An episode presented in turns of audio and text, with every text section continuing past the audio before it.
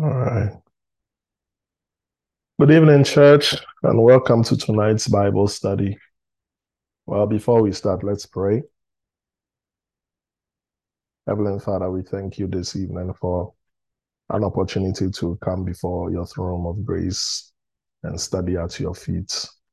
We ask that your Holy Spirit, who is the master teacher, will lead us into all truth, will give us understanding. Most importantly, will expand and enlarge our hearts that we will be able to run the course of the commandments in this teaching. In Jesus' name, amen. All right. Before we delve into tonight's parable, last week we looked at the parable of the good fig tree. Um, why do we call it the parable of the good fig tree? Jesus gave a parable talking about a fig tree, you will know it's good when its branch has already been tender and has put forth leaves.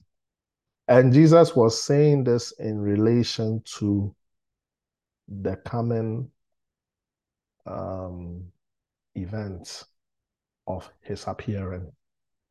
He, he, he, he gave that in relation to science because um, what made Jesus give this parable was a question he was answering. His disciples were asking him that, Lord, when will the signs of your coming be? Which, led Jesus to uh, give them an expose on, on that. So last week we looked at 16 signs that Jesus talked about.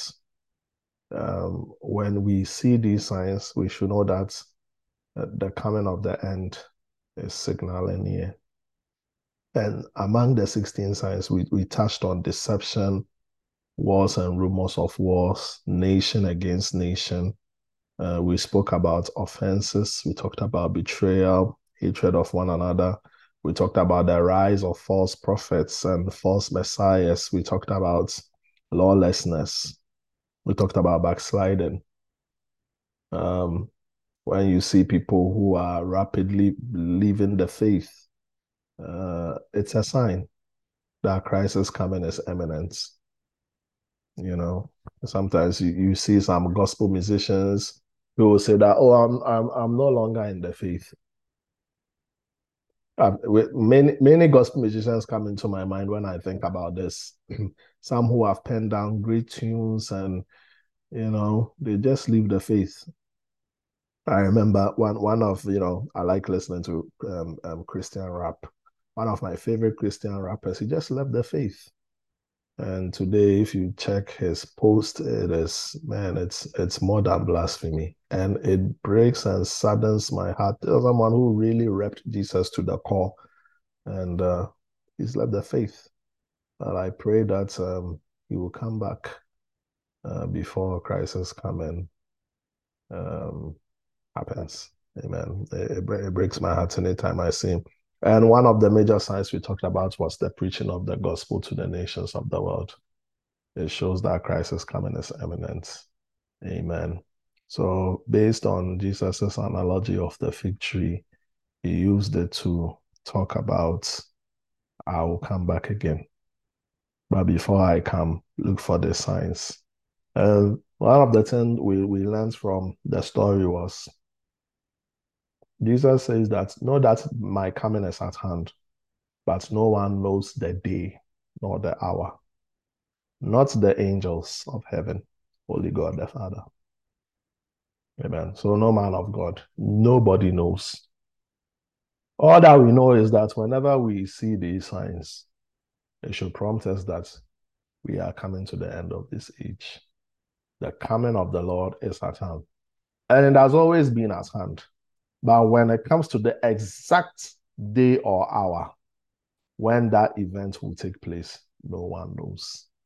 That's why we have to be on the guard and beware. Amen. So, um, one of the things that will help us to beware is to submit to grace. Grace teaches us to be godly. Grace teaches us to be righteous, teaches us to deny ungodliness, worldliness, and it teaches us to look forward to the blessed hope of the coming and Savior of our Lord Jesus Christ. You when, when you submit yourself to grace, you will not see the coming of the Lord as something terrifying. You will see it as the blessed hope of the coming of the Lord. Amen. Today, I happened to chance on a video that one of you on this platform sent to me. And well, before I even started um, watching the video, I was just reading the comments. And everything I read was about fear. People's hearts were gripped with fear. And based on the comments, I sort of knew what the video would be all about. Then I'm looking at the duration, an hour and 32. I'm like, man, an hour and 32. I could use an hour and 32 to read a book, to study the Bible, to read something. So I don't have time to, especially if it's not going to benefit me. Amen. But one thing I, I realized was when you submit yourself to grace and when you have a so called vision of Jesus is coming soon or something, it's not supposed to engineer fear in your hearts. That's the point. You are supposed to see it as the blessed hope of the coming of the grace can let you say that. So if you are not submitting yourselves to the working of grace and you are submitting yourself under the leadership of grace, the coming of the Lord will be like a horror movie or a chill that will send tingle down your spine. And that's not how we should approach the coming of the Lord. Amen. So we should be on the guard and, and be vigilant and live a very sober life so that we will not miss the coming of the Lord because it will be like a thief in the night. Amen. That's what the Bible says. And and Jesus says, as the days of Noah were, so shall the coming of the Son of Man be. Amen. So at at our least expected opportunity or when we drop the ball of vigilance, the coming of the Lord will certainly dawn on us. Amen. But it's it's nothing to be afraid of. Like we said, we have to rely on the grace of God. Amen. Grace teaches us how to live a life worthy of the expectation of the coming of the Lord. Amen. And we will not see it as a, as a chilling story or a chilling event. We will call it the blessed hope. Amen. All right. So that was it about the parable of the fig tree. Tonight we are going to look at our last parable and that the kingdom takes roots. Amen. So if you do remember, I told you that we are going to group the parables into four. Okay. So the first grouping is the kingdom takes roots. The second grouping is the kingdom is present with us. The third grouping is the kingdom comes alive in us. So under each grouping are a set of parables. And then the last grouping will the kingdom transforms our world. So now the first grouping, or which I will call part one, is the kingdom takes root in us. So under the kingdom takes root in us, we have done eight parables.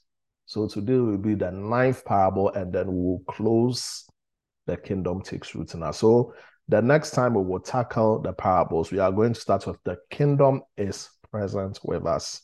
So under the kingdom takes root in us, we've done lesson one. New cloth, new wineskins, which was taken from Matthew chapter 9, verse 14 to 17. Mark 2, verse 18 to 22, and Luke 5, verse 33 to 39.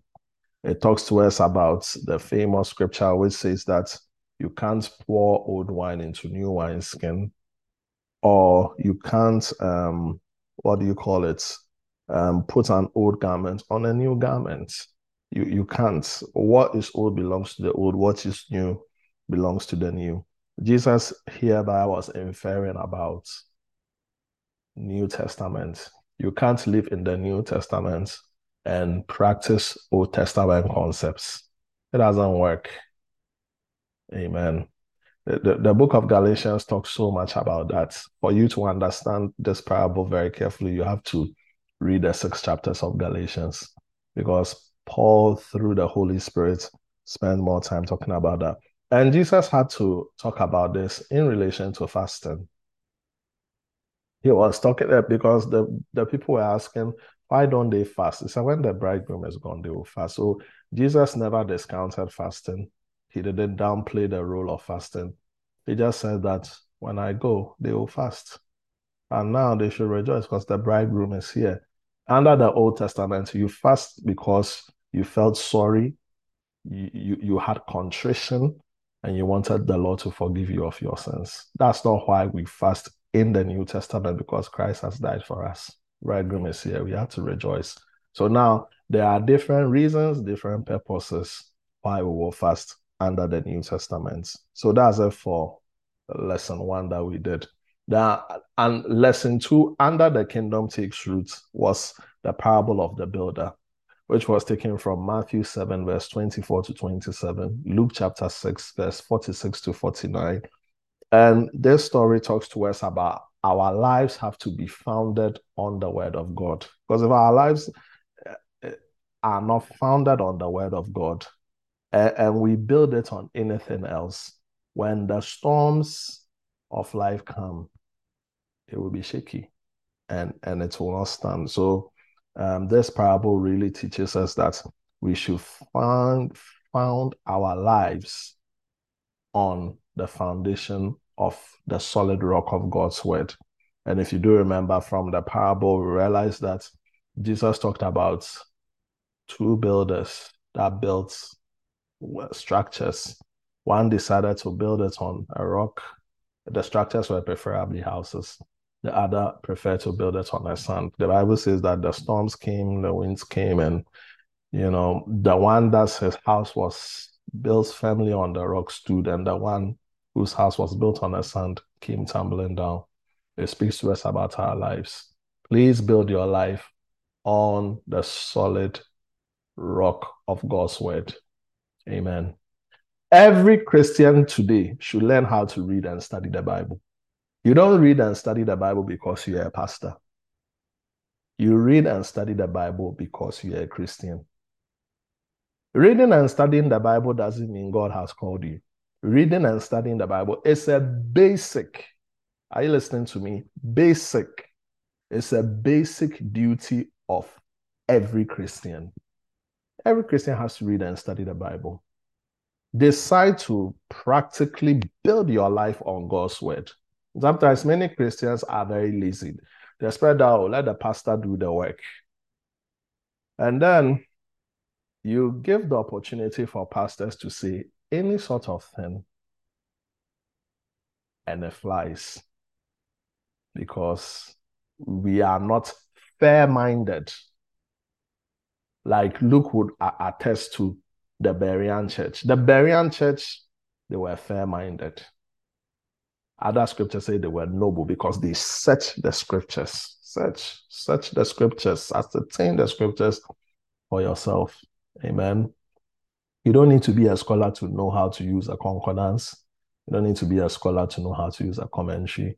All these things are self taught they're on the internet. Though I remember some time ago, before these things were download were downloadable, they used to be very exclusive, very expensive. I remember when you go to some of these Christian bookshops, you have to look at the top shelf.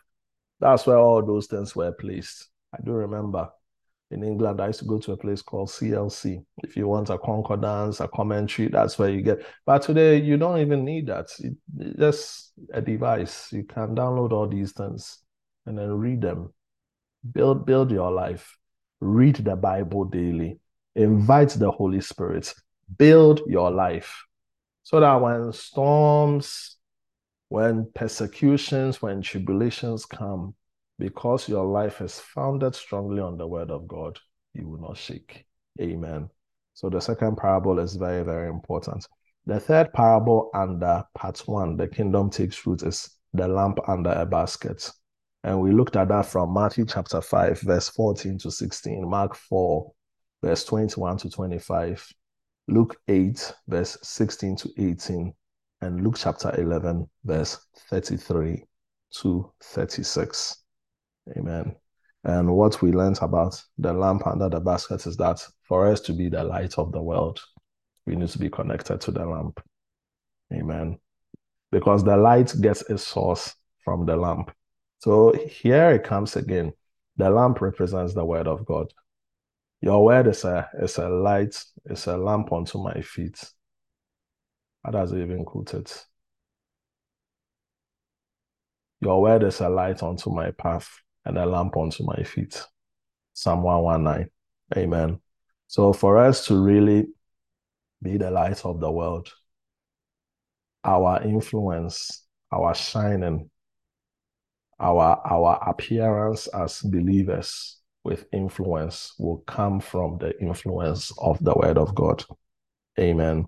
So one thing we also have to learn from this parable is that when Jesus was talking about this, particularly in Matthew chapter 5, verse 14 to 16, he wanted people to feel our influence as Christians. And how would they feel our influence? Through our good works.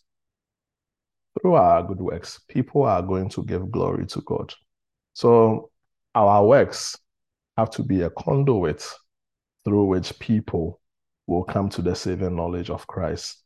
And then, secondly, our good works are supposed to glorify our Father. Amen. So, if you do remember, we did spend time qualifying good works. What do we call good works? Anything done outside Christ is not good work. It might be good in nature, but it's not good work. Amen. So we did qualify good works. So we are supposed to do good works. We are supposed to be candidates of good works. That is why when someone hasn't received his life to Christ, any good work that he does, because it's not in Christ, it's just like filthy rags.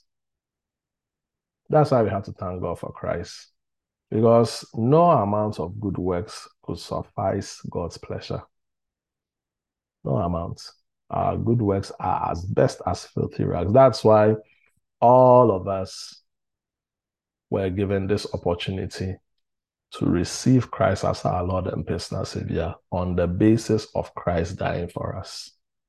And then when we come into Christ, any work of any nature that is reputable, that is good, is qualified as good works. But outside the Father, no matter how good natured that work is, you don't call that good works.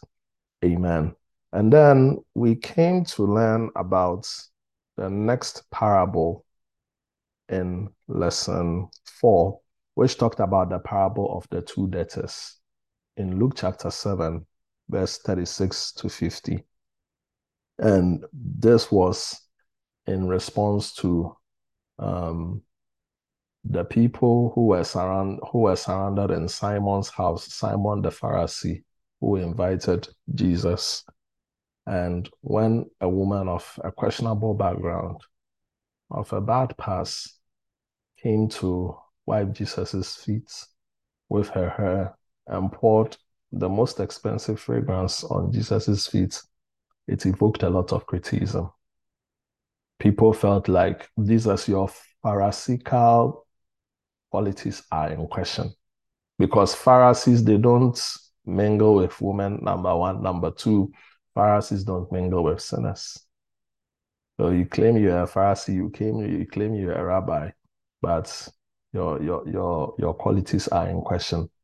It led Jesus to tell a parable of two debtors who all owed, but one had a significantly larger debts than the other. Jesus asked of the two, if their debts are cancelled, who will be most grateful? And Simon answered rightly. He said that one with the larger debts. It led Jesus to teach a very important lesson that to whom much is forgiven, that person will be grateful. So, this woman who has come to worship me and, and even that even showed that the woman had a revelation of who Jesus was. Because at that time, you know, they didn't not really see Jesus as the Son of God. They didn't see Jesus as God. They just saw him as a good man, a teacher, and what have you. But this woman saw Jesus that this man forgives sins. And that's why Jesus commended the woman that your faith has made you well. Go and sin no more.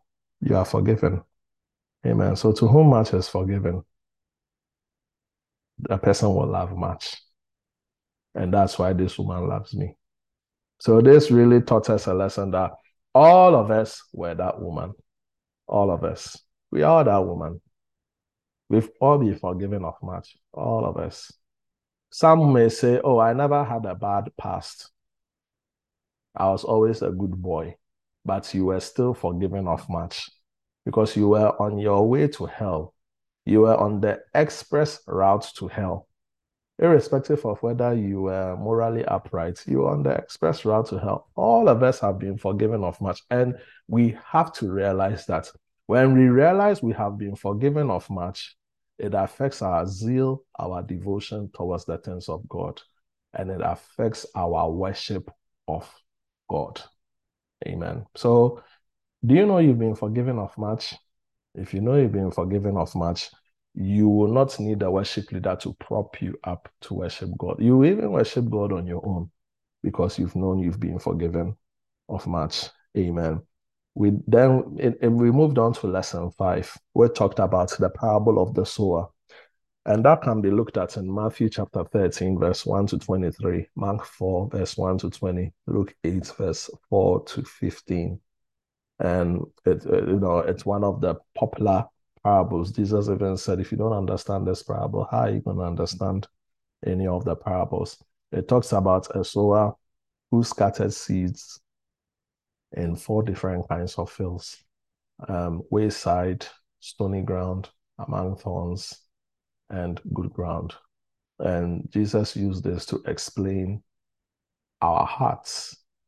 You know, the, the, the wayside represents the heart of an unbeliever the stony ground represents the heart of one who hasn't having deep depths in the things of God, a carnal Christian.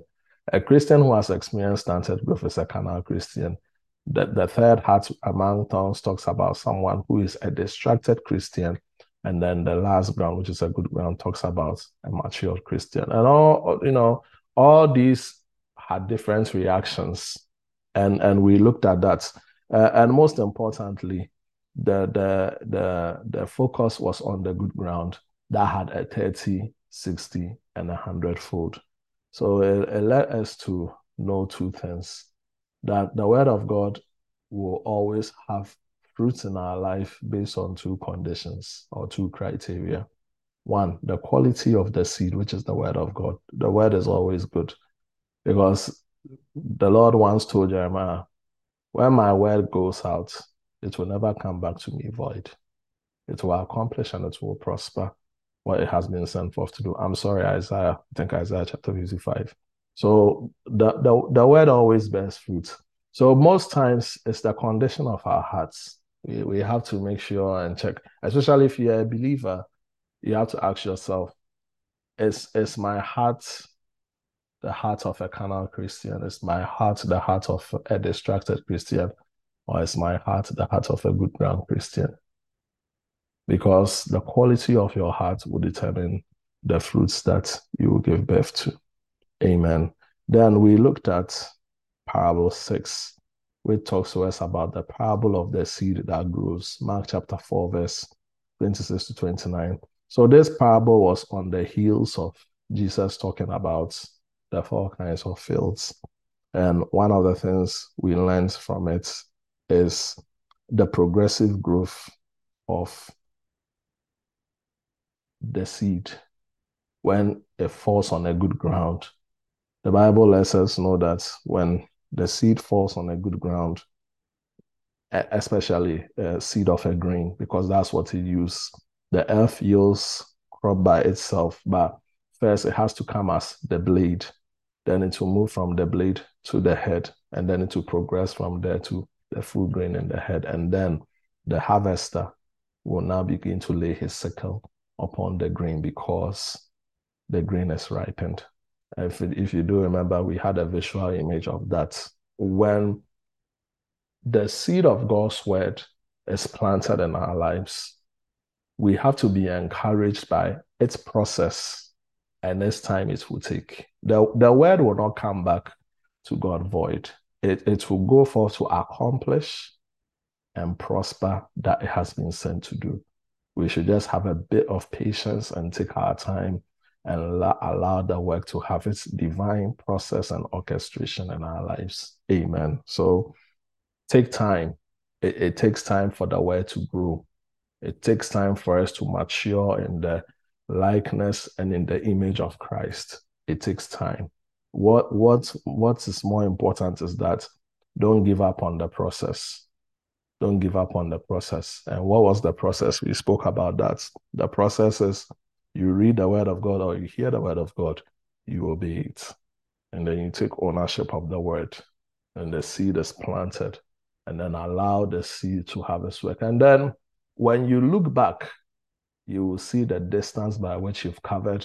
When you look at your life in retrospect, you will see how far your your your life has resembled more of the word you read or more of the word you you hear.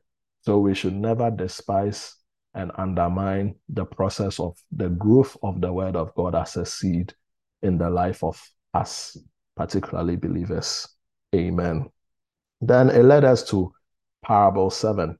Parable seven, we talked about the parable of the barren fig tree in Luke chapter 13, verse 6 to 9. And Jesus gave this parable to drive home a message on repentance. Amen. So Jesus received news that Pilate had killed certain people. And as gruesome and as cruel their deaths were, Jesus was more saddened at the eternity of these souls. And Jesus said, Look, I understand your grievance, but what about the other people too, the 18 people who the Tower of Siloam fell on them? Were they any worse? So Jesus was saying that no matter which way you die, your death could be as gruesome or it could be as painless. Maybe you will die of natural causes. You sleep and you don't wake up. Whichever be the case, we will all be judged. So we all have to come to a place of continual repentance. And I like this parable because Jesus was not PC with the truth. He wasn't. He wasn't afraid of cancel culture. It has to be said. If we don't repent, if we don't live a lifestyle of repentance, we will perish. And it led Jesus to talk about the parable of the barren fig tree. The fig tree had been there for three years. It's taken earth. It has no fruit. But the vine dresser and the master came to an agreement that let me till it. By the fourth year, if it doesn't give four fruits, you can destroy it. And that is a picture of Jesus coming in to interrupt the judgment that we were supposed to experience. And Christ now has washed us by his blood given us the Holy Spirit so that now we can be primed properly to give forth fruits. We have to live lives worthy of repentance. And lives worthy of repentance doesn't just show in our habits, it also shows in the fruits that we give birth to. Amen.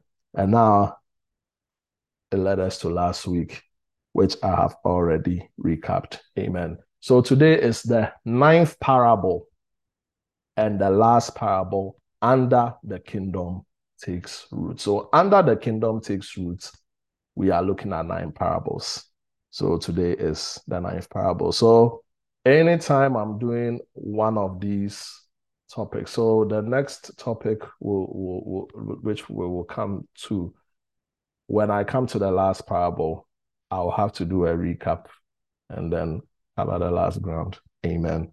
So now we are looking at the last parable, which is counting the cost. So go with me to Luke chapter 14, verse 25 to 33. Luke chapter 14, verse 25 to 33.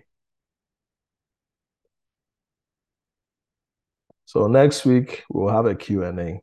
Amen. Next week we'll have a Q&A. So the Q&A will be on any of the parables you may have heard uh, if you do, what, what do you understand it? Um, any preaching you may have heard over the past six months, I'll, I'll extend it to that too. And any doctrinal stuff that you need clarity on. So next week it will just be Q&A. So when I come next week, when we just pray, I'm just waiting for questions. If there are no questions, to bless God, we'll have an opportunity to close early. Amen. All right. So Luke chapter 14, verse 25 to 33. Our last and final parable under part one, the kingdom takes roots.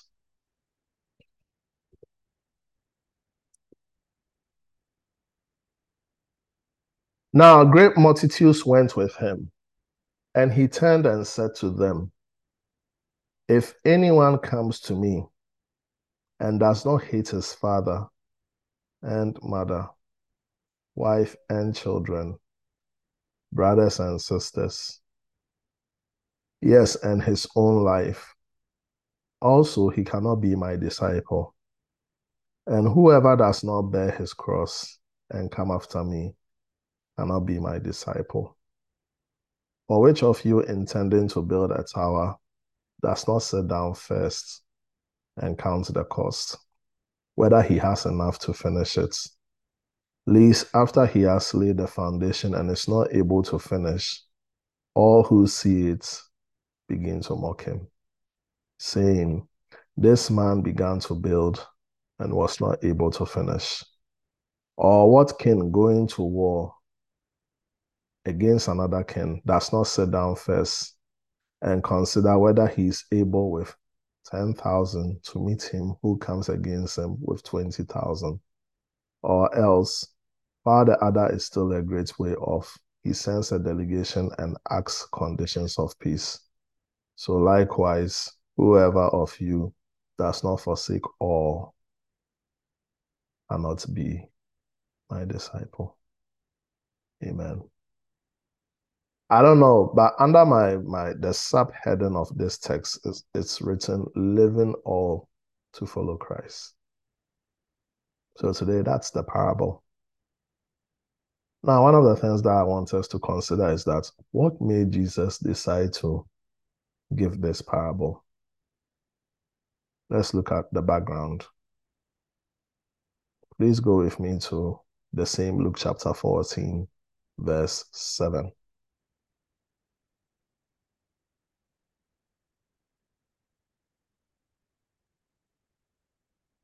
Luke chapter 14, verse 7. So he told a parable. So, what made Jesus decide to give this was he's going to tell them a parable. Because in verse 1, it talked about Jesus, they, they, they, they, they came to him asking him that, is it lawful for him to heal on the Sabbath? And then Jesus also answered them by asking them a question that which of you have a donkey or an ox that has fallen into a pit? And will you not immediately pull him out on the Sabbath? And they could not answer him. So Jesus unveiled their hypocrisy. You are prepared to do this for an animal. And the Jewish people who are sons and daughters of Abraham, do they not deserve to be healed? So these people were trying to be technical with Jesus, and Jesus unveiled their hypocrisy. And if you read it, the Bible lets us know he didn't answer them. But then Jesus is going to tell a parable to drive home a very important quality which is needed in our Christian faith. And we will do this parable. So this will not be the first, the, the, the, the last time we will touch on this parable, but I need to read this parable to get the background of why Jesus talked about the parable of losing all to follow him. So he told a parable to those who were invited when he noted how they chose the best places, saying to them, when you are invited by anyone to a wedding feast, do not sit down in the best place, lest one more honorable than you be invited by him. And he who invited you and him come and say to you, Give place to this man. And then you begin with shame to take the lowest place. But when you are invited, go and sit down in the lowest place, so that when he who invites you comes, he may say to you, Friend, go up higher. Then you will have glory in the presence of those who sit at the table with you. For whoever exalts himself will be humbled, and he who humbles himself will be exalted. So, the truth that Christ wanted to drive home to his people was humility. When you are humble, you are not so concerned about the chiefest of seats. That's what Jesus was saying. And Jesus is by no means also saying that you should be treated like a doormat. That's not what Jesus is also saying.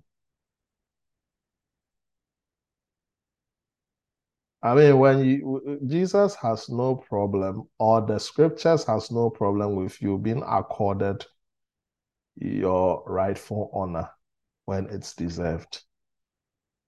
Now, Jesus is talking about don't be too preoccupied and attach your sense of importance to a seat or the circle of people you flow with. You know, I always say this. Maybe I've, I might have said it here before. Anytime I read the scripture, I always remember my presiding bishop because personally, I have seen him put this scripture into practice several times. When you go to a place, he sits at the lowly place.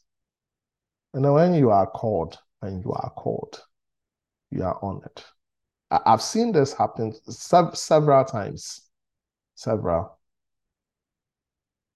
It teaches us about humility. Don't attach your sense of importance to sitting arrangements. Don't attach your sense of importance to the clique or the circle you flow in. They won't allow you to be humble. So Christ is talking to us about humility. And one thing you also have to know about humility is that it gives away something. It's tough to be humble. Because the Bible says in Philippians chapter 2 that let this mind which was in Christ be in us, that mind of humility. Jesus had to give up something. He gave up his pristine divine qualities and took on the form of a man. So, real humility gives away something. You know, sometimes we have many ways by which we say some people are humble. When we see someone who speaks slow, we say he's humble. When we see someone who interjects his statements with yes, please, and thank you, and yes, please, we say he is humble. When we see someone bow down before he shakes your hand, we say he's, you know, all those things don't mean you're humble. Or someone is holding heavy stuff and they say, oh, let me, let me, let me help you with your load. That, those are not signs of humility. A sign of a humble person is one who doesn't think of himself highly than he ought to. Because someone could, you know, give all these gestures of quote unquote humility and will be very proud. And humility always gives something. It always gives something. Then Jesus goes on to say another story. When you give dinner or supper, that's verse 12 of Luke chapter 14. Do not ask your friends, brothers, relatives, rich neighbors lest they also invite you back and you will be repaid. So he's still talking about humility. This is a quality of humility doing things and not expecting to be paid back. So you are, you are hosting a dinner in your house. Friends, brothers, relatives, rich neighbors. Jesus says, don't invite them. Now, why do Jesus say that? He is not saying don't invite them at all, but he's talking about the motive. Don't invite them with the motive that you will be repaid. But when you give a feast, invite the poor, the maimed, the lame, the blind, and you will be blessed because they cannot repay you, for you shall be repaid at the resurrection of the just. You see, these people, when you invite them, you will never receive any payment in this life to come. You receive it in the hereafter. So there's talking to us about humility. Humility gives away something. If you if if you tell me you are humble, what have you given in exchange of that? That's real biblical humility. Amen. So now, based on this, Jesus talks to us about this story. If anyone comes to me and does not hate his father, mother, wife, children, brothers, and sisters, yes, and his own life, he cannot be my disciple. It takes humility to be a disciple of Christ because you have to lose something. Now, if you look at this Greek word hate here, it's not talking about enmity, it's talking about preference. All right. Because the Bible tells us we shouldn't hate, we shouldn't have enemies. All right. So sometimes you ask yourself, Jesus said we shouldn't have enemies. No matter how do we have no preference. When you come to Christ, you are to prefer him over your father, your mother, over your wife, over your children, your brothers, and your, your preference. Because God is a jealous God. It takes humility to be a disciple. It's a cost. It's a very expensive cost. So Jesus was telling them that I'm inviting you to be a disciple, but it's a calculated risk. I'm not playing on your emotions. I want you to think about the risk involved in becoming a disciple. And this scripture still holds today on June 21st, 2023. If you want to be a hardcore disciple of Christ, you have to prefer Christ over your father, Christ over your mother, Christ over your wife, Christ over your children, Christ over your brother, Christ over your sisters. That's humility. Now, to prefer doesn't mean that you will not carry your duties. Do you understand? So, for example, if you're a son, it doesn't mean you will not look after your father and your mother. All right. If you're a husband, it doesn't mean you will not take care of your wife because the Bible says if you don't do that, you are worse than an infidel or an unbeliever. If if you are a father, it doesn't mean you will not look after your children. You shouldn't neglect their needs. And also doesn't mean if you if you happen to have siblings, you also not take care of them and invest in a relationship with them. So Christ is not telling us to abrogate our responsibilities, but Christ is saying that there is a cost, and the cost is that you have to prefer them over me. You have to prefer them. It doesn't mean you have to abrogate your responsibilities, but you have to prefer them over me. Now, let me show you a scripture. Mark chapter 7. I just want you to see something.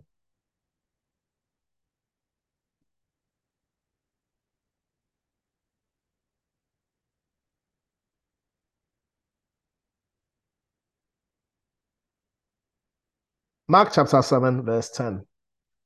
Jesus had a bone to pick with the Pharisees, right? He said that for Moses said, Honor your father and your mother, and he who curses father or mother, let him be put to death.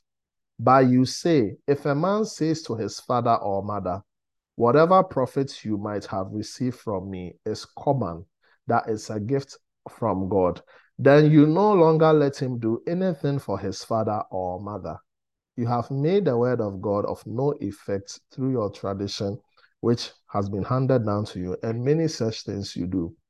Jesus was very upset with the Pharisees because they were extorting money from the, the people. that even when you have money, and if your father and mother ask for money, tell them it is Korban. And what's the meaning of Korban? Korban means the money is dedicated to God. And Jesus is saying, because you have laid such heavy burdens on them, they are not able to look after their father and their mother. Personally, I this is my personal conviction. I don't I don't believe in making fundraising and saying things like, oh, the money that you have that you use to go and pay your children's school fees or give to your mother, bring it to the house of the Lord and God will bless you.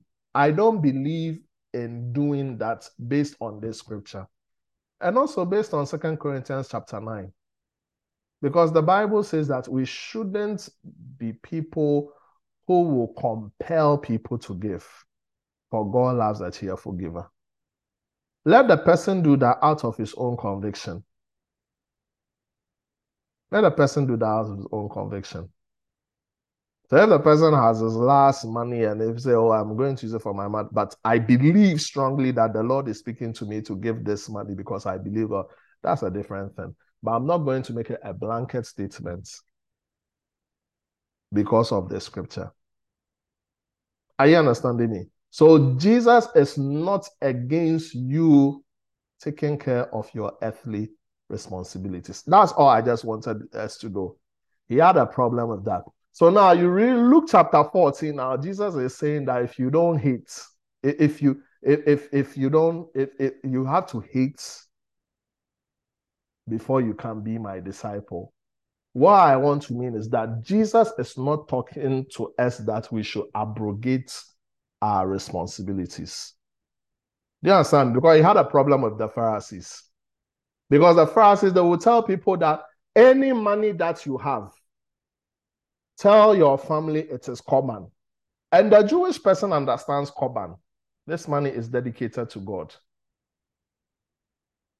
And, and Jesus is saying that, but in the law of Moses, it says, honor your father and mother. And one of the ways you honor your father and mother is to look after them.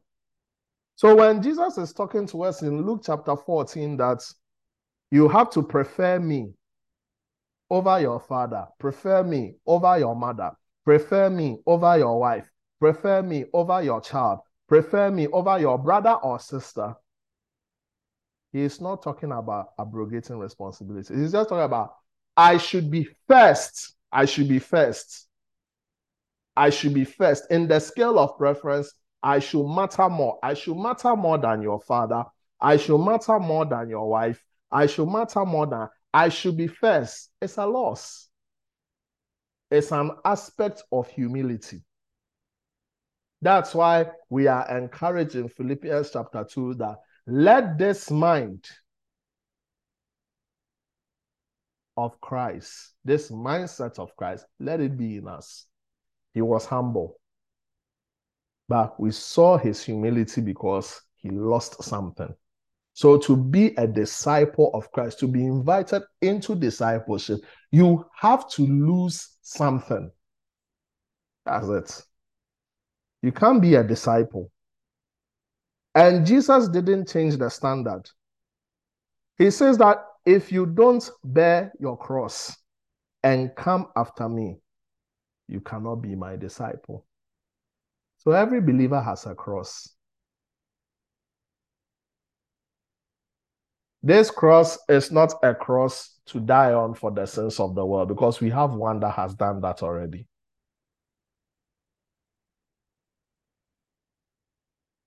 This cross is to renounce the flesh.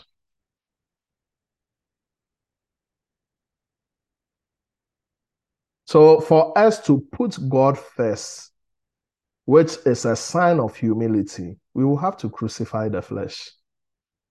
The principle of self renunciation has to come in here.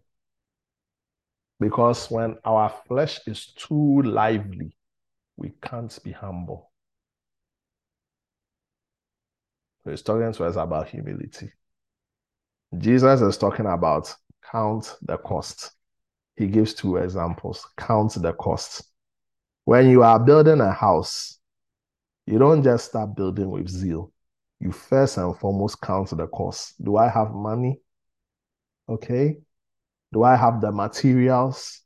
Do I have all the necessary logistics to put up a structure? You you put all these things in consideration because when you start the house and you are not able to finish, you become the subject of mockery. It's not good. Count the cost. Then Jesus used the second example. If a king is going for war and he has 10,000 people or an army of 10,000 facing an army of 20,000, he can decide, okay, I can either make peace or I'll go for war. But whichever be the case, there is calculated risk involved, there is planning involved. You don't just come to Christ. There, there, there you, you have to come to Christ intelligently. You have to come to Christ with a clear recognition that you will lose something. How many of us are preaching this gospel? You want to be a disciple of Jesus, you will lose something. You lose something. We don't have to play on, on your emotions just to come to Christ. We also have to appeal to the mind. You have to understand. Look at it carefully. You want to follow, you will lose something. We have to let you know. So if you count the cost and if you can't, you can go back. That's fine. But you will lose something. And the condition or the criteria is never going to change. And we who, who have become stewards of this message, we also don't have to change the standard. You will lose something. We have to let people know. We don't have to be PC about it.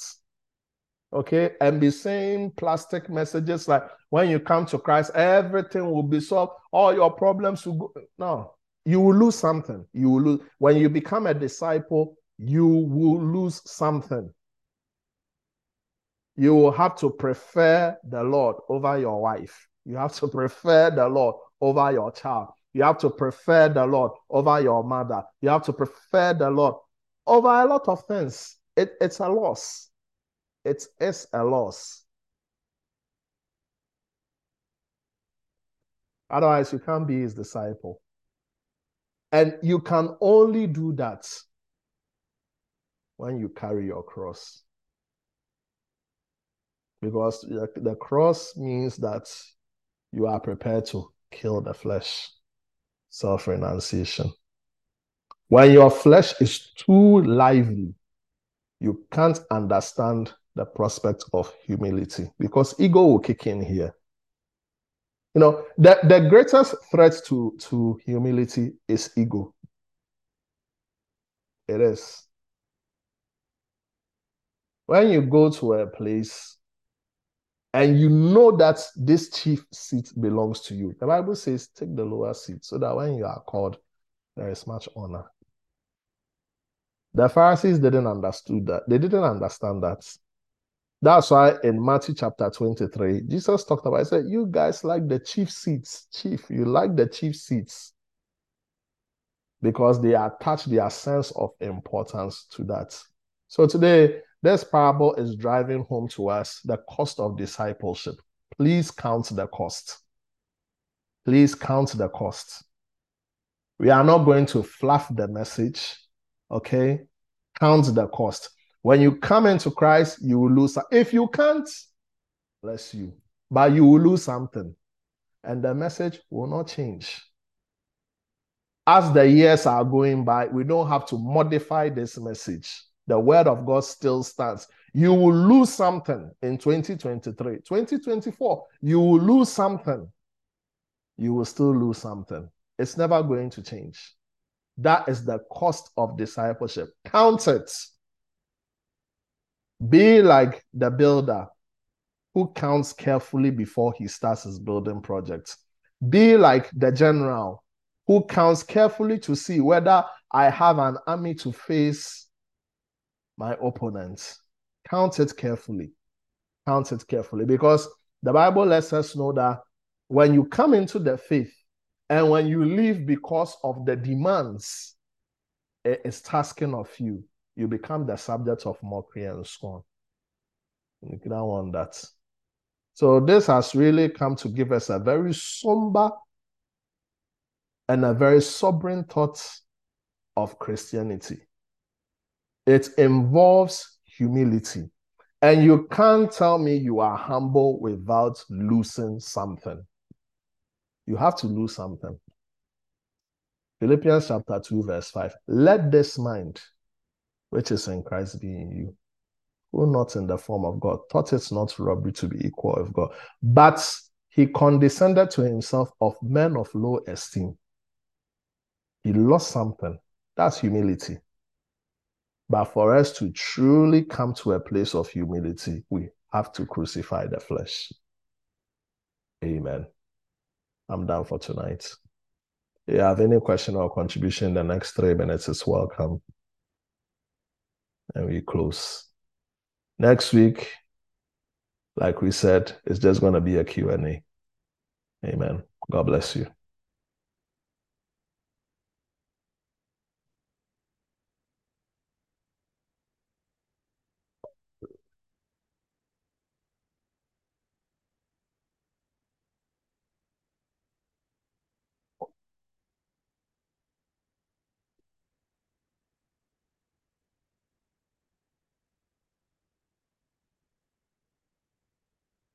Do you have any question, any contribution?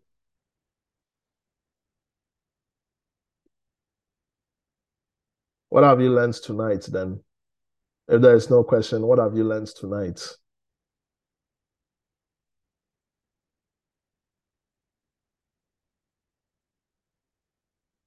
Two minutes on the clock. Can someone just volunteer?